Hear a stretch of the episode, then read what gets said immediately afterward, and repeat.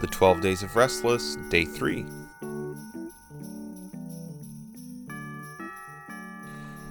We are still here at the Restless Holiday Party, brought to you by the Deacon of God. This is the book. It's it's out. It's, it's Kindle, we've been Kindle, about. It is the Kindle. yeah. Get get your Kindles. Uh, get your copy of it. So this is a book where we took uh, a bunch of reform confessions and what they had to say on the civil magistrate or civil government or the role of citizens in uh, a governmental body, and try to compile all of those without being too exhaustive. We didn't want to just reprint the whole of every confession because it's obviously been done.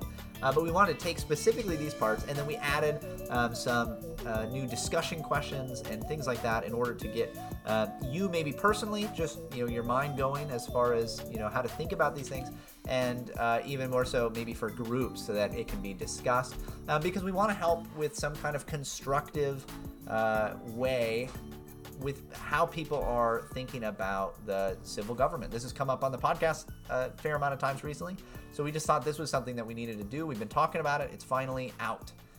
Yes. So today we are uh, we are looking at something that we uh, we at one point again here at the Restless Holiday Party. I'm just pulling out everything I've kind of saved that has been sent to me, or We're I've just been having like, fun. It We're would just be having- it's a holiday party. It'd be good to talk about, and so are we calling it a holiday party? we- I think we are. we're, we're not. We're not calling this a Christmas party. I think we can call it a Christmas party. And it's not Christmas yet, so maybe Yeah. that. Maybe we shouldn't call it a Christmas party. But here's here's the deal. I I thought, oh, we could probably do a a, a good full yay nay or nuance on this thing, but I kind of knew where we would fall, and I didn't really want to talk about it that long. But I got sent this, and it's another. Our, we're back with our friends from Relevant. Relevant. The uh, the, the the perfect satire on the evangelical. they just don't know it's uh satire. They yet. don't. They don't know it yet, but we, And- the rest of us know. And and this title of this article would make you think it might be more satire.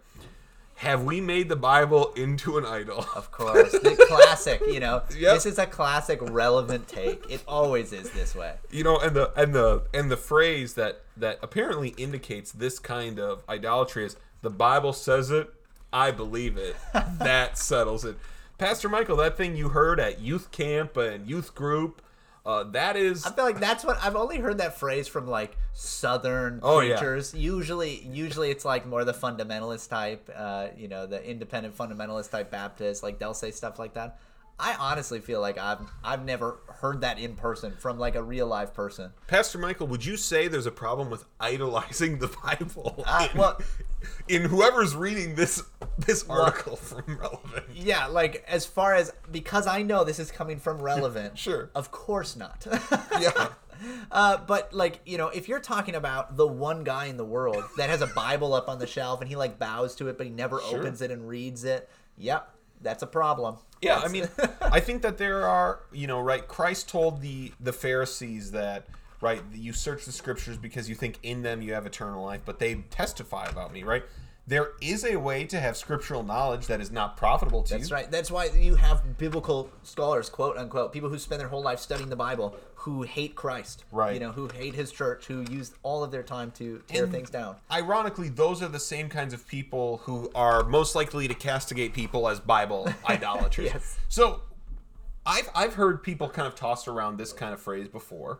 Have you, Pastor Michael? Have Oh you yeah, heard- yeah. Oh, classic. So right? when a person says that I think the Bible is being made an idol, what what comes to your mind of this kind of critique? almost 100% of the time this is coming from somebody who is moved in a progressive direction they want to uh, change you know what the bible says about uh, the roles of men and women they want to change what the bible says usually has to do with uh, homosexuality and uh, other sexuality issues um, that they want to you know become maybe a, a bit more light on.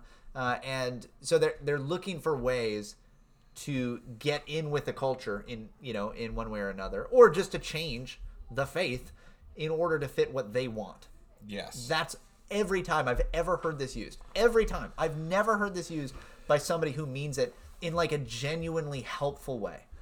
You you mean there are you have never seen a person concerned about people who literally venerate the Bible as some right, kind of right. a super again, right? You could have a superstitious belief about the Bible. there are people who use the Bible in in you know problematic ways. There Yeah. are people who use the Bible as it is not intended, and there are people who even use the Bible as you know you could say like they they build up a false religious system like the Pharisees, like we've talked about, Uh-huh. and they build it you know around the Bible. I would say, of course, they're not using the Bible as it's as it Right. Speaks, right? It's it's not as it is, um, but they do use portions of it to build up their own false religious system, uh, and in that way, it does like take part in a kind of idolatrous uh, worship. It's Right. like in, you think about. Uh, the way that idolatry was practiced uh, when you know when Israel falls into idolatry. Sometimes it's worshiping false gods, but sometimes it is worshiping the true God in ways that they are not supposed to. which, right? which would actually be di- a worship divorced from the word. That's not, right. Not in, not in a. I think it's. I actually would say there are a lot of ways to go wrong with the Bible, and it would actually, as I we talk about this, it would be interesting to talk about these different ways we actually can misuse the Bible. I think that would be a very happens all the time. which is very common. I think that would be an interesting conversation. That's not what this means. We obviously know that. No way. Yeah, I I'm- know. I'm But- absolutely shocked. but what? But what's? I actually think it's pretty hard to actually make an idol out of the Bible because it's literally divine words. Right, it is God It is. speaking. It is.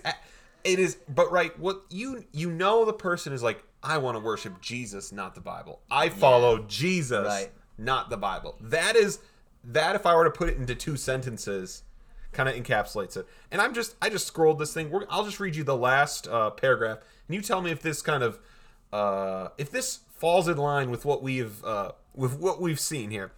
The more honest option when it comes to difficult parts of the scripture might be to say, the Bible appears to say that in this particular passage. I think that might I'm I think I believe that interpretation.